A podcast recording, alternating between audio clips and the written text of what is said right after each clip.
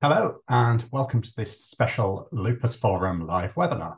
I'm Ed Vital, I'm chair of the Lupus Forum, and I'm an associate professor and honorary consultant rheumatologist at the University of Leeds. In this webinar, we're going to be discussing a case from clinical practice on lupus nephritis and the key issues around management and treatment for optimizing the care of our patients. Before we start, just a few housekeeping notes for your information all the attendees are going to be on mute for the duration of this webinar, but we do really want to hear your questions. So if you could type those into the Q&A box, we'll aim to discuss as many of those as possible later in the broadcast. If you're having any technical difficulties, please use the chat box and a member of our background team will do all they can to assist you. So I'm delighted to be joined today by two specialists in the field of lupus nephritis, who are also members of the Lupus Forum Steering Committee. Uh, Maria Darlera, Professor of Medicine and Chief of the Division of Rheumatology at the University of California, San Francisco, and Brad Rovin, who's a Professor of Nephrology and the Medical Director at the Ohio State University Clinical Research Management Institute. So welcome to you and thanks for joining me today. Thanks so much. We've got two webinars in this series on lupus nephritis, and our overall aim is to improve understanding of the pathophysiology of lupus nephritis, the importance of early diagnosis, and the challenges of management and treatment, including the newest treatments. So, webinar one, and that's today, we're going to be focusing on the standard therapies. In webinar two, which is on the 16th of October, we're going to be focusing on the new and emerging therapies and how clinical practice might evolve due to these advances. So today focuses on the standard, on the challenges with standard therapies. Okay, I'm now going to hand over to Maria, who's going to be presenting our case. And we'll be discussing the key issues that this case highlights. Great. Thank you so much, Ed. It's great to be with you all here today. This is a, a case from my personal collection, a patient that I take care of at, at UCSF. This is a 26 year old self reported Asian American woman who in 2006 presented to our clinic with the following manifestations chilblain LE, Raynaud phenomenon, malar rash, arthralgias, fatigue, and lower extremity swelling. Her laboratories were notable for leukopenia with a white count of 2.8, hemoglobin of 9, platelets of 136. She was positive for anti-double stranded DNA antibodies. She had a low C3. She was positive for anti-RNP, SSA, and SSB. And her urinalysis showed 10 to 20 red blood cells with a urine protein to creatinine ratio uh, on a spot specimen of 0.8 and her serum creatinine at the time was 0.8 which by the way was about her baseline. We had re- uh, also received some out, some uh, prior records. Based upon her clinical presentation signs symptoms laboratory abnormalities we made a diagnosis of systemic lupus and we recommended a kidney biopsy because we suspected lupus nephritis. However this patient decided that she did not want to undergo a kidney biopsy because of inconvenience of the procedure and also just some hesitancy around the procedure. therefore, we decided to treat her presumptively for the possibility of lupus nephritis. Here you will see that we used 20 milligrams a day of prednisone. I would have liked to have used a higher dose in her but this is all that she would accept. She was very reluctant to take medications as well. So we we negotiated with shared decision making and landed on 20 milligrams a day. She also started uh, hydroxychloroquine and she did start mycophenolate mofetil. Now, can I just ask Ed, a few questions at this? Oh, point? sure, Ed, sure. Do you you do you always do a biopsy when you start therapy, if you can do? Yes. So so when we suspect lupus nephritis, we always do a biopsy to ensure that we have the right diagnosis because there are mimickers of lupus nephritis. We want to make sure we know the diagnosis. And then beyond that, we want to be able to understand and know the class of lupus nephritis. Is it a three? Is it a four? Is it a five? Is it a two? And then we also want to know the degree of activity and chronicity at that baseline biopsy because it will help us understand the trajectory of response. And if we do repeat kidney biopsies in the future, we will have a reference or a baseline to refer back to. Yeah, and and um, some people I hear some people sort of saying that well, if I'm going to if I've already decided to start treatment anyway, then do I really need to biopsy if I've already made a decision in my head? Maybe there's other lupus features too. I'm going to start cyclophosphamide. Would then should we, you know, do I really need to do it? So I, am gonna I'm gonna jump in here because yeah. I think the the idea of treating any disease with immunosuppression that has its own very large risk of adverse events really needs to be confirmed. Um, I think, and Maria, I'm sure agrees that in this setting, the chances that this patient has lupus nephritis are close to 100%. On the other hand, you don't know what else she has. Okay. And one of the big things that we miss, and I'll, I'll just bring this out, is antiphospholipid nephropathy. So if the patient also has clotting in the kidney, and that can actually occur in up to 20% of, of cases, you can't see it any other way than with a biopsy. And that does require a different treatment. Yeah. Additionally, and I, I know this might be a futuristic statement, we're a little bit hamstrung right now by the paucity of therapies, although, as you noted, next week we'll be discussing the newer therapies.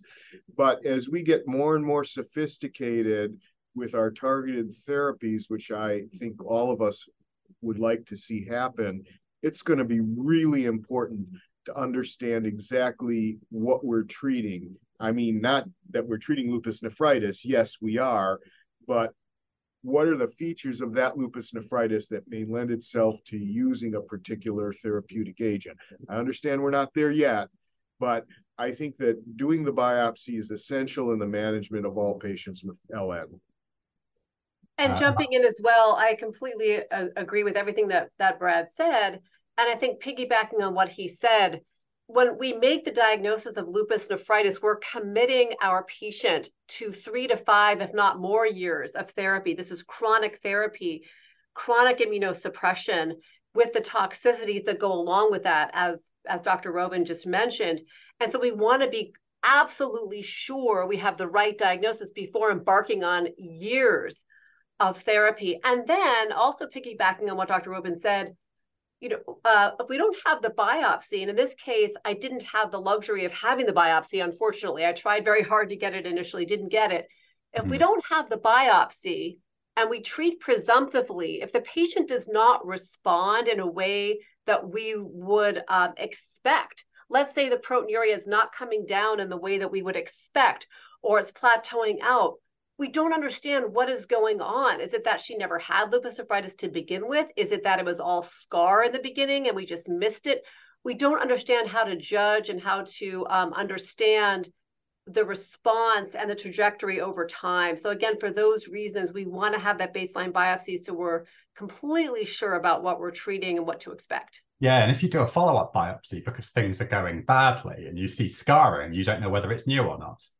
Uh, whether it's occurred in spite of your treatment or whether you've actually held things stable or whatever you. Yeah. And then the other thing I just thought from what you'd said so far, I mean, I appreciate this was quite a few years ago um, and you were making these decisions, but um, mycophenolate, most people regard that as a standard treatment. I guess, is that what most of your patients get uh, or at least did then? Or would you sometimes choose something different?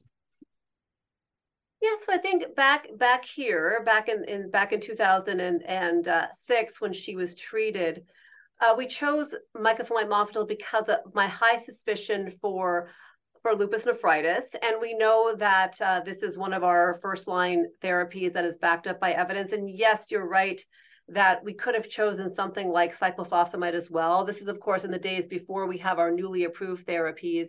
Mm. Um, but in this situation, I think just knowing this particular patient and also her other manifestations that she was exhibiting with her um, with her cutaneous lesions that I mentioned. In addition, we thought that mycophenolate mofetil would, would would be a very good choice for her. Yeah, and the um, I agree, and the steroid dose, I guess back then, and most people would have said it was a bit low, but perhaps Brad, there could be a little bit more debate about whether 20 milligrams was an acceptable steroid dose now. Well, I, I, I think that I, I think Maria did as best she could given the patient situation who and she seemed to have a lot of input yeah. into her uh, medical management which i think is good but sometimes we need to help educate the patients a little bit. Um, you're right. At that point this would have been considered a low dose of prednisone. Fast forward to the future that wouldn't be such a bad dose probably. And my suspicion is we've been using too much steroid for many, many years, and we're starting to see those uh, sorts of um, uh, that sort of uh, idea with the newer trials.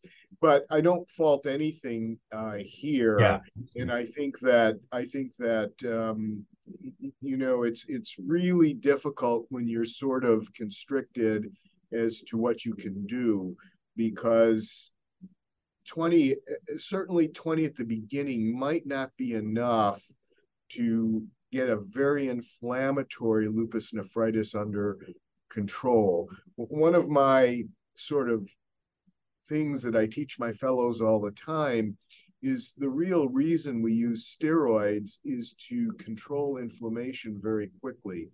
And um, and one of the things that high dose uh, Solu-Medrol or intravenous glucocorticoid does is you know immediately uh, start to work on inflammation. And we don't have any other drugs presently that that do that. And of course the longer inflammation even chronic inflammation is allowed to progress the more damage uh, to the kidney parenchyma and uh, which results most often in chronic scarring and loss of parenchyma. So um, I think I think this was really a challenging case, as it turns out. Um, mm. And, and that's where I should let you continue, Maria. I interrupted you, but I just wanted to get those uh, questions about the first decisions. No, those are this is great discussion. So this is perfect um, and important questions. Um, okay, so then unfortunately, um, over the next two years, this patient who who was you know very well educated and um, very knowledgeable about her disease, but very busy in her own life. She was trying to go to graduate school, trying to balance a lot of things. And she just didn't follow up with us as much as we would have hoped. And this was a challenge. And then it turns out that she wasn't taking her medications the way we, we would have hoped as well. And I think that many people that are attending this webinar, I'm sure, can relate to this. And this is the challenge with um, I think helping our patients adhere to medications. It's not easy to do, and these are these medications are not easy to take. I think particularly mycophenolate and also prednisone has side effects, hmm. um, as anybody who ever has ever taken it would attest to. Um, so this was the challenge. Then in 2008, uh, she comes to clinic and she says, "Oh gosh, I'm experiencing so much more fatigue, and my leg swelling is back. I'm having low grade fevers." At this time, her spot UPCR is now increased to 1.1. Her serum creatinine is still the same at 0.8. We can talk about if that's reassuring or not. Um, and at this point, she agrees to undergo her first kidney biopsy, which shows class four plus class five. She has cellular crescents.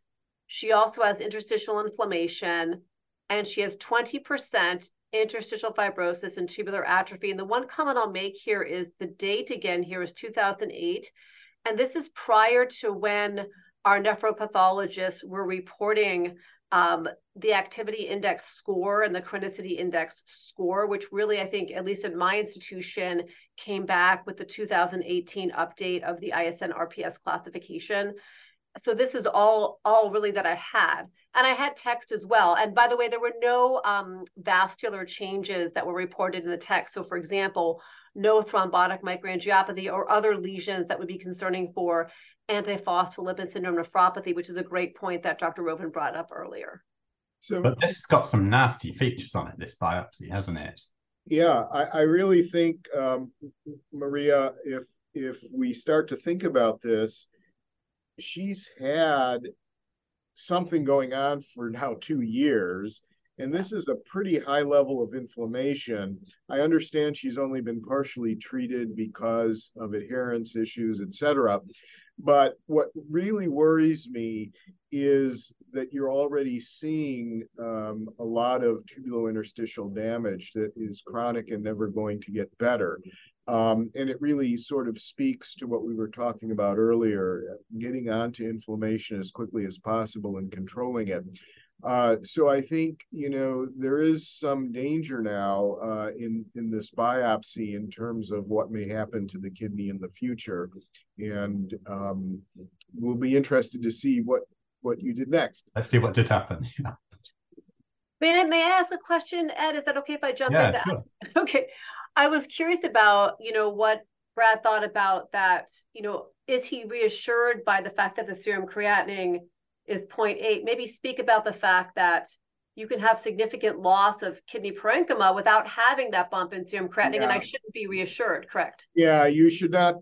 you should not be reassured. The the uh, changes in in serum creatinine are not linear, and you have to uh, really lose a significant amount of kidney parenchyma to start to see the creatinine uh, increase.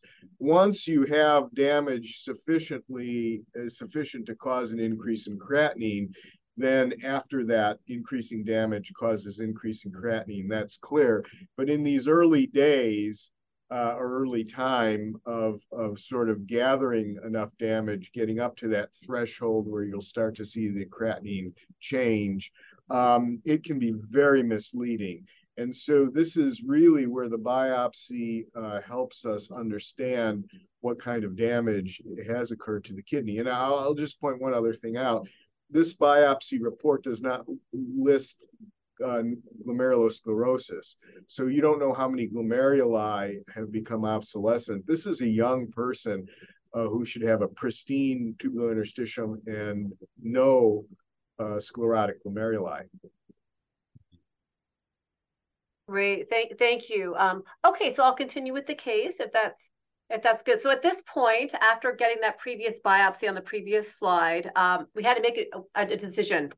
And at this point, um, we decided, I decided to go ahead with the Euro lupus nephritis cyclophosphamide regimen because she had progressed despite mycophenolate mofetil. Of course, she wasn't completely adherent to mycophenolate mofetil, and I was worried that she wouldn't be able to be adherent to it. So we made the switch. She agreed to this.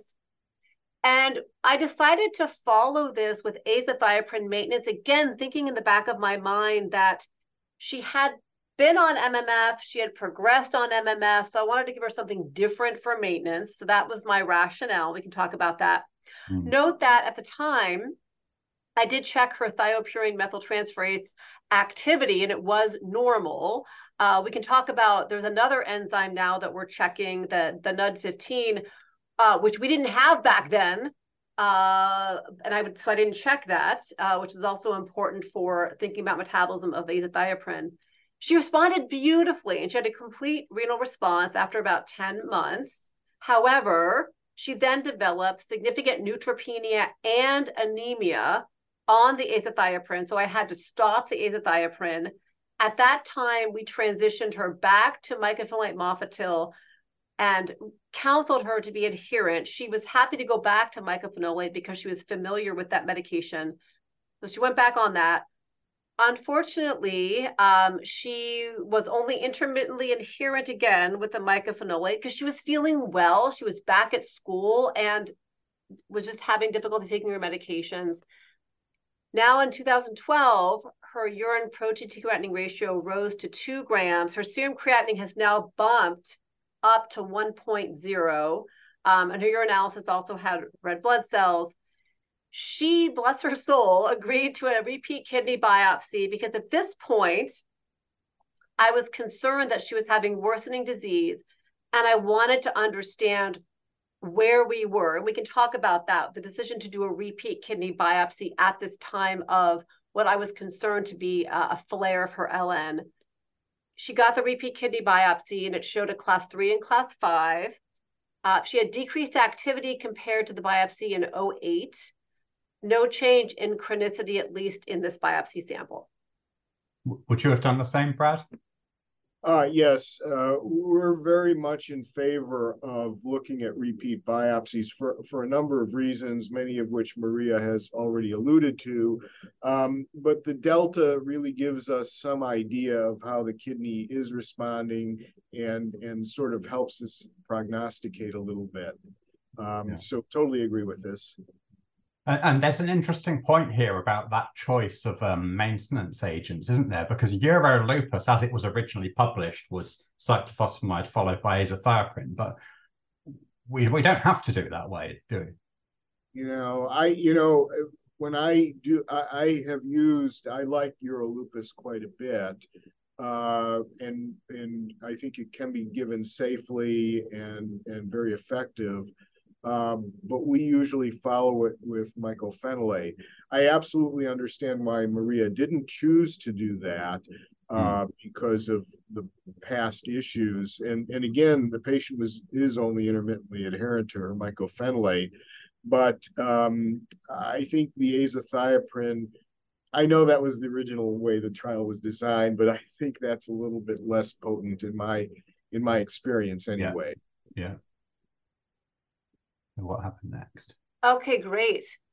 Um, okay, so at this point in time, I was extremely concerned, as you can imagine.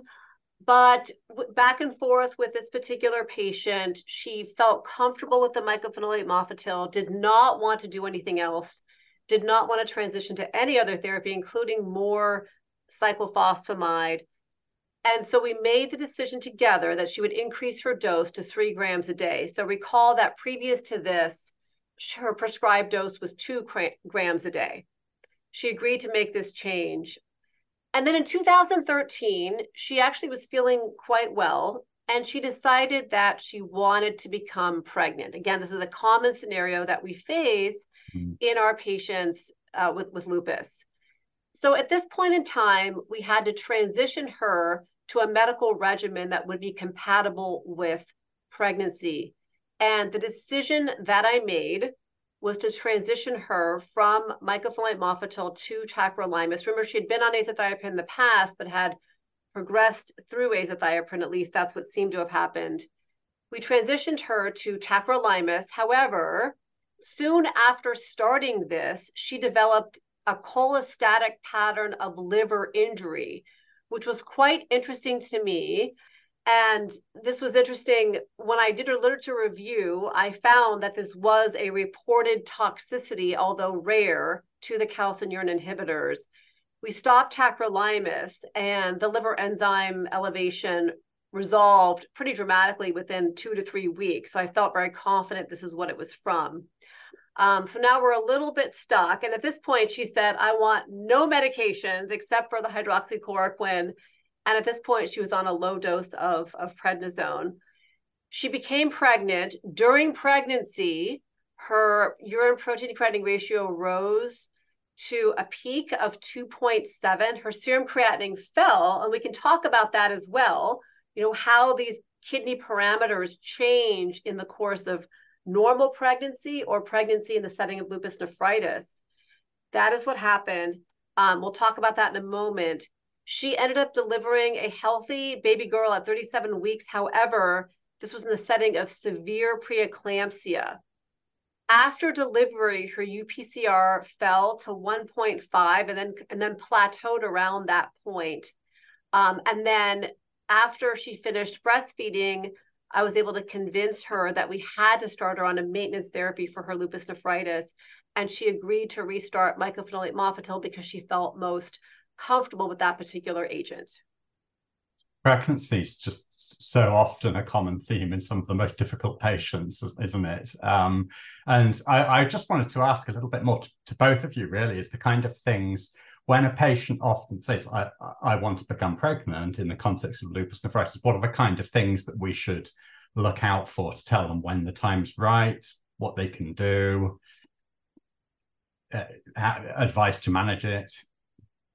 I really like my patients uh, to be uh, have be in remission from their lupus nephritis prior to uh, trying uh, for uh, pregnancy.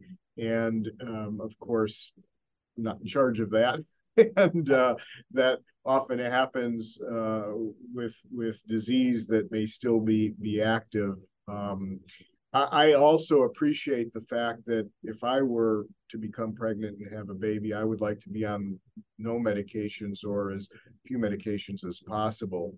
So I feel comfortable if the patient is is really in remission and has been in a stable remission that I can have them off immunosuppression and continue hydroxychloroquine uh, and then also, I think, uh, a, baby aspirin to try and mitigate the risk of, of uh, preeclampsia. But in patients who have ongoing disease, and it's, you know, several years past here, um, I assume that her disease had been well controlled, but she still had proteinuria, then I would have had her on something. And I think at this point, though, Maria, you you've run out of choices, haven't you? I, I don't know what else you could put her on. I mean, you've got azathioprine and tacrolimus, right, as you to choose from. Well, but she's reacted to both badly. Yeah. Yeah. yeah. And that's the other point, isn't it? Is when having put them on something a pregnancy friendly choice, do you then leave them on it for a little while to check things are okay before giving them the go ahead? Yes, absolutely. I like to do that. And yeah, so as you know, as Brad, yes. I, I think Sorry, it's worth, I interrupted Brad. Uh, no, no, I think it's worth pointing out. I, I do the same thing. I think it's worth pointing out that because her proteinuria ro- rose during pregnancy with a concomitant decrease in serum creatinine, that's not reflecting disease activity per se. So she doesn't need you know a biopsy or anything acute.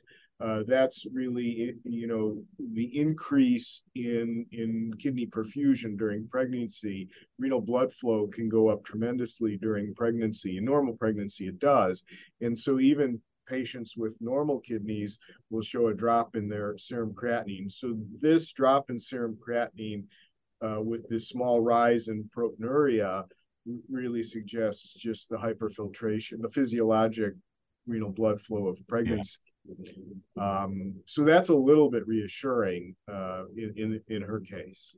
Okay. But she got quite a good outcome, actually. It, she did. I surprisingly, yeah. I, I, really. I know. I yeah.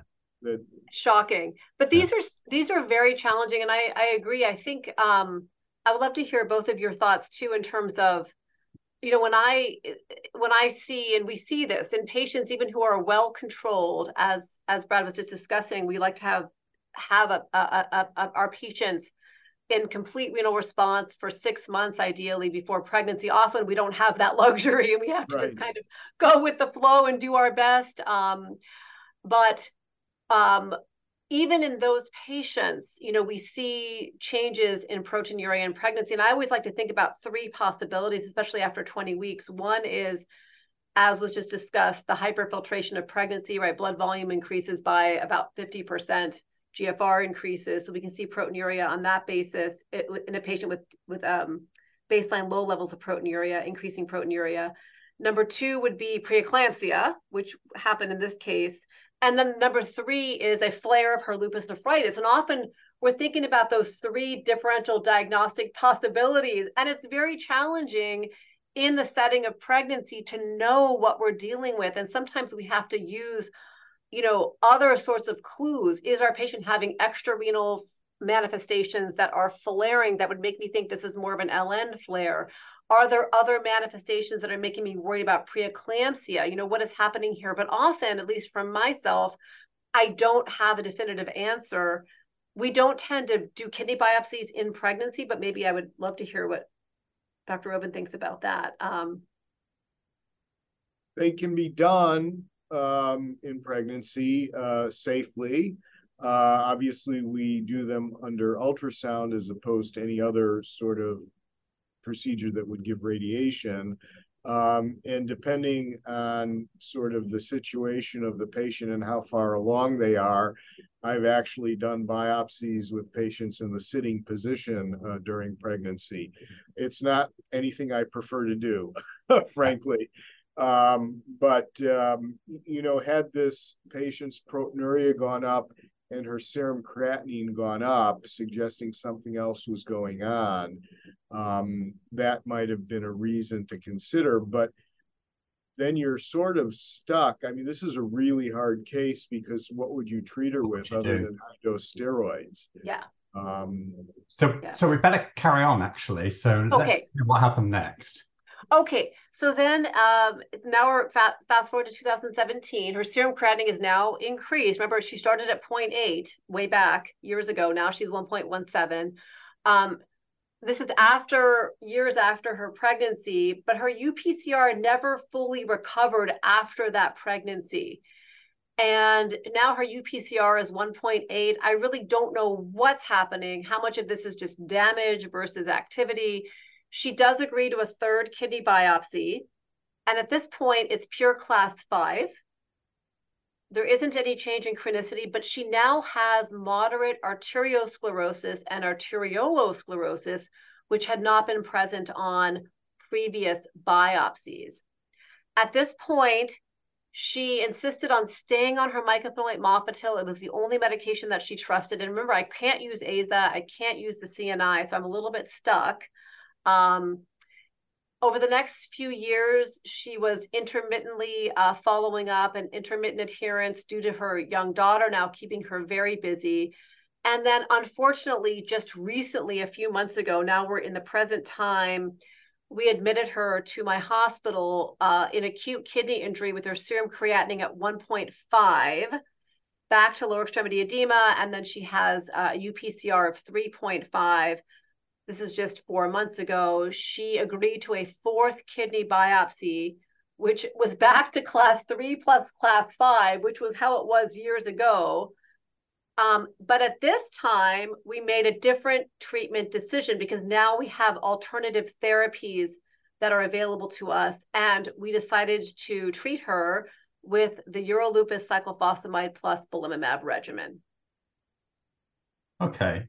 So uh, yeah, I, I, I see what you um. Uh, can we just go back to that slide a little bit, just to talk about that one a little bit? It's just, do you, would you ever use higher dose cyclophosphamide for a patient in that situation? You know, where you've had a number of relapses and you know a loss of a significant loss of function.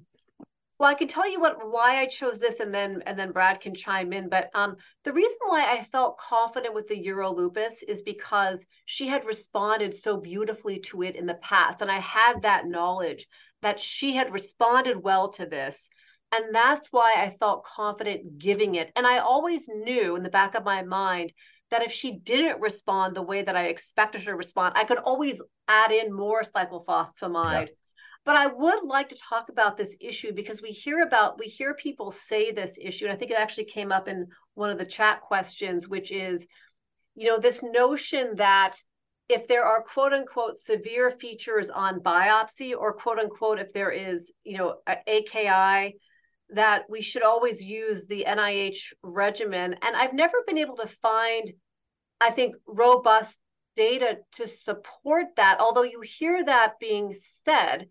Uh, but I haven't, you know, even when you look at the ALMS data, patients who came in with a markedly reduced EGFR below 30, there was equal response to MMF versus the pulse IV cyclophosphamide. Um, mm. So I, I, I've never been able to really understand that line of, of, reasoning, but I will. I would love to hear what both of you think. So I, I think this is a very uh, relevant question because it comes up quite a bit the, the data to suggest uh, that we use, you know, high dose cyclophosphamide in, in very bad disease is mostly historic. Uh, you know, tradition as opposed to any any real data. I think what people argue is that the Euro lupus protocol uh, many, if not most, of those patients had mild to moderate disease as opposed to severe disease. So the idea came out that you know, reasonably that, you know, we hadn't been tested in severe disease. I did pull all the literature I could together many years ago, and I call it a Rovin meta-analysis because I'm not a statistician and I don't know how to do a meta-analysis. Um, but put, pulled all the data together comparing cyclophosphamide, and that that time it was NIH cyclophosphamide versus mycophenolate for severe disease. And my conclusion was that really, as you said, with the ALMS data, both could be used in, in severe lupus uh, nephritis.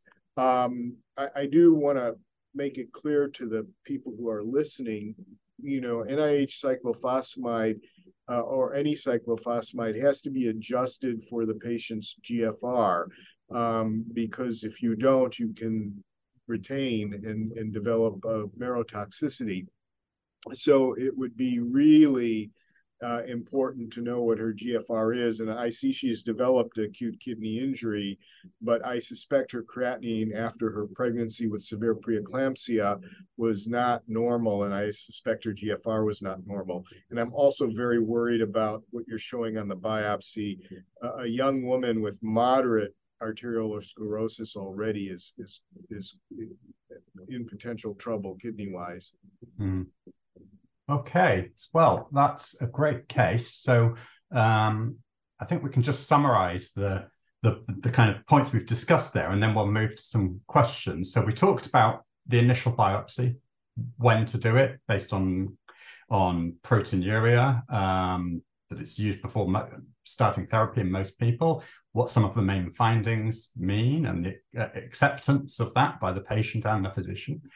We talked a bit about the initial therapy choices around the induction agents and doses of steroids that should be used, and about some of these issues about adherence, whether that's in terms of tolerability or the patient's own beliefs. And we actually we didn't really touch on drug level monitoring. Maybe that can come up a little bit in the questions.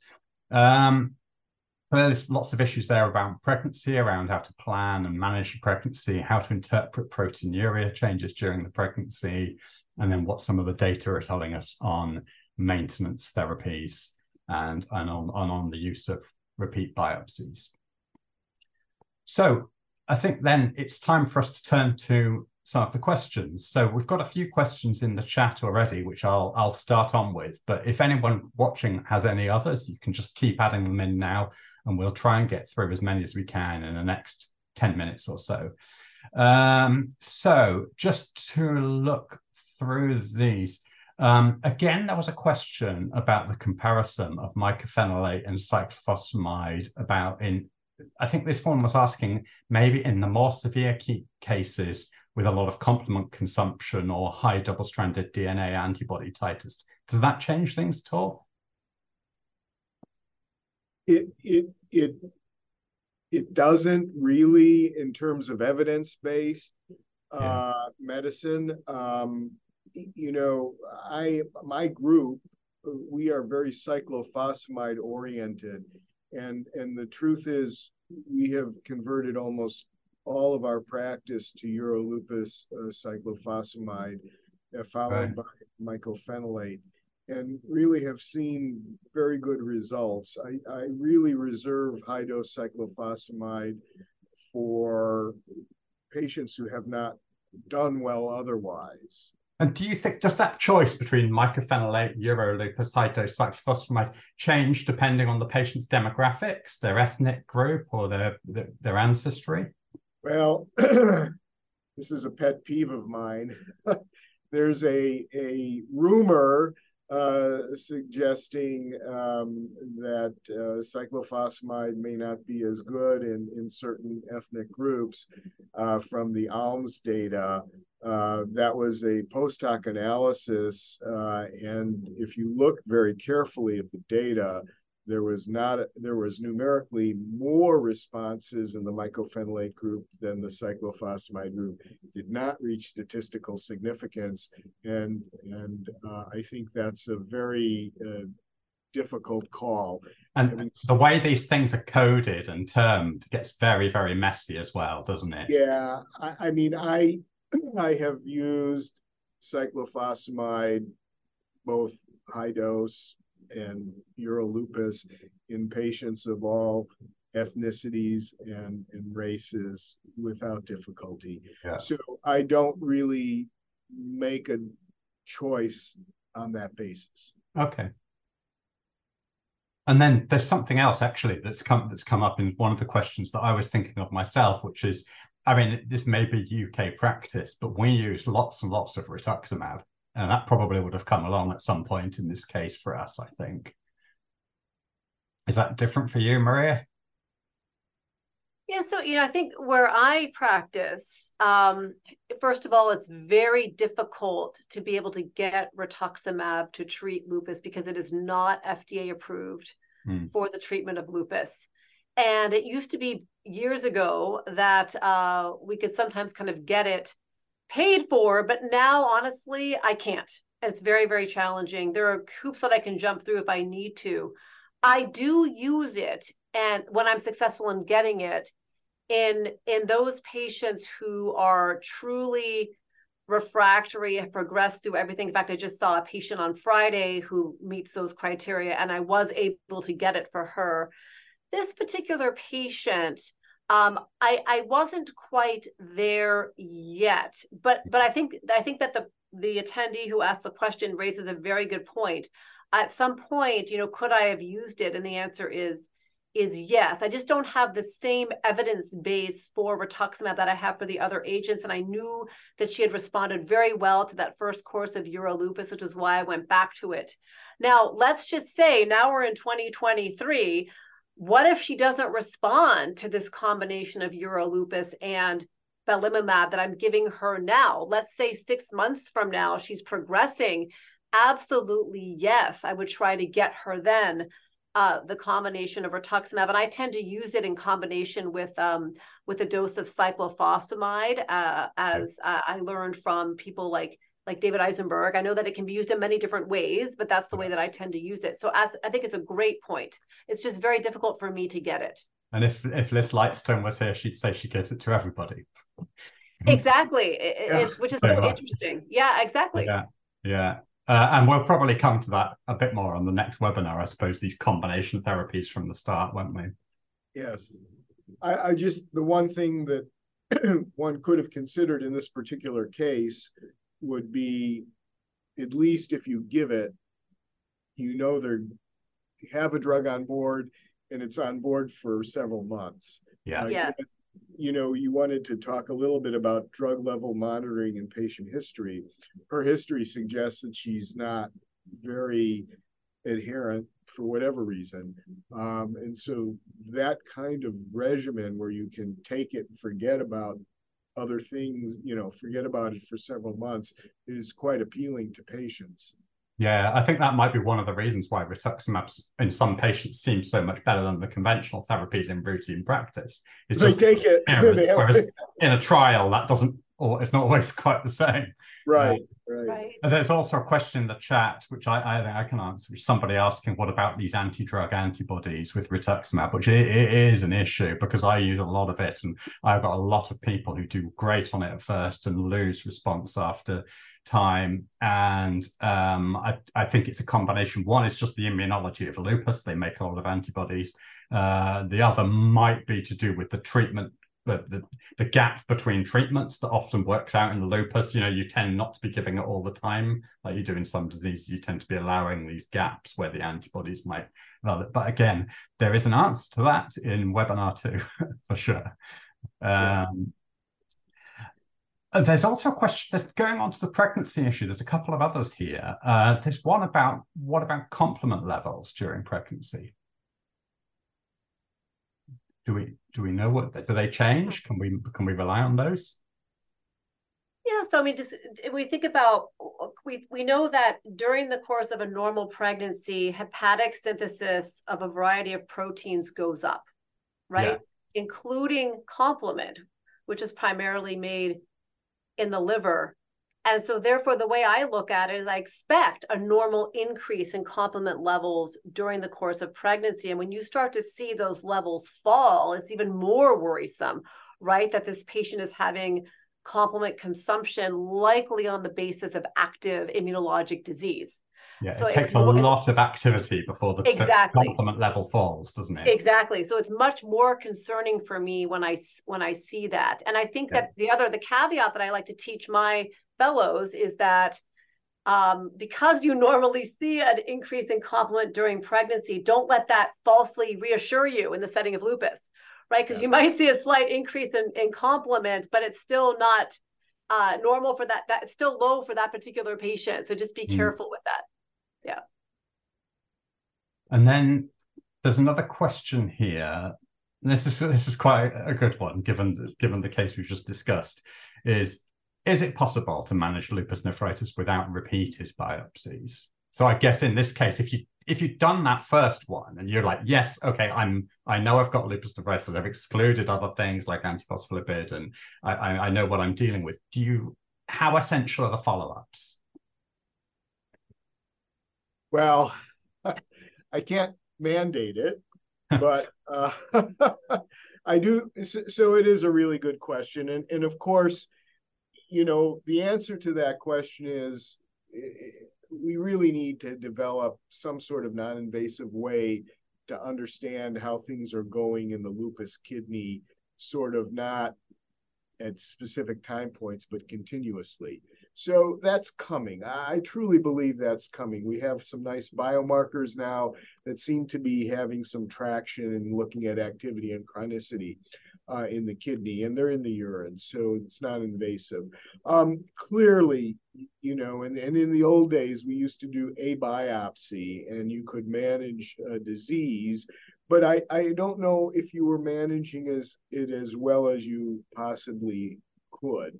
And I think some of the biopsies here uh, that in Maria's case were quite essential, especially, you know, you can say, well, that patient had four biopsies, and I get that, but, you know, she was mostly proteinuric the whole time. And then all of a sudden, she has a lot of proteinuria and a rise in creatinine. That would have been uh, really an indication to me that you really have to know what's going on because that is not typical for her and the course of her disease. And she had class five before and now that it's become now you you can have acute kidney injury with class five for sure if you have a lot of proteinuria and you you sort of muck up the tubules but that is not the case. She had 3.5 grams of proteinuria. So i definitely think while you can manage a case over the long term with a single biopsy my guess is most patients are going to need a biopsy at some point or another to help you figure out what's going on so I'm going to say I'm going to be on the side of getting more biopsies than fewer. I think, and I think I agree with you. Do you agree, Maria? I well, agree. Obviously, do because you, you showed us that you did four. okay. Well, that's great. Um, and I think unfortunately that's all we've got time for today. We covered most of the questions, but I hope I hope everyone enjoyed that and found it useful for clinical practice. I'd like to thank my co-hosts there for uh, for for speaking today, and as well and the audience as well for uh, attending and taking part. Um, we'd really appreciate it if you could fill in this quick evaluation form that's going to be sent out to you after this broadcast. That will help us to improve our webinars and for you to tell us what you liked and what you enjoyed. Um, the live streamed version of our discussion today is going to be available on our YouTube channel shortly after we conclude. And most importantly, if you enjoyed this webinar, then you should sign up for part two. That's happening on 16th of October, which is at 5 p.m. here in British summertime, which I think is 9 a.m. in California, midday Eastern, 6 p.m. Central European. Um, and we'll be basing our discussions on another interesting case, just like this one, but this time we're going to be put much more of the emphasis on the new therapies and the treatment regimens, which is, is indeed some of the other questions we've been asked today, and we'll try to make sure those get covered in webinar two. So that's one you really don't want to miss. But until then, I wish I wish you all the best in your clinical practice and goodbye. Thank you. Goodbye. Thank you.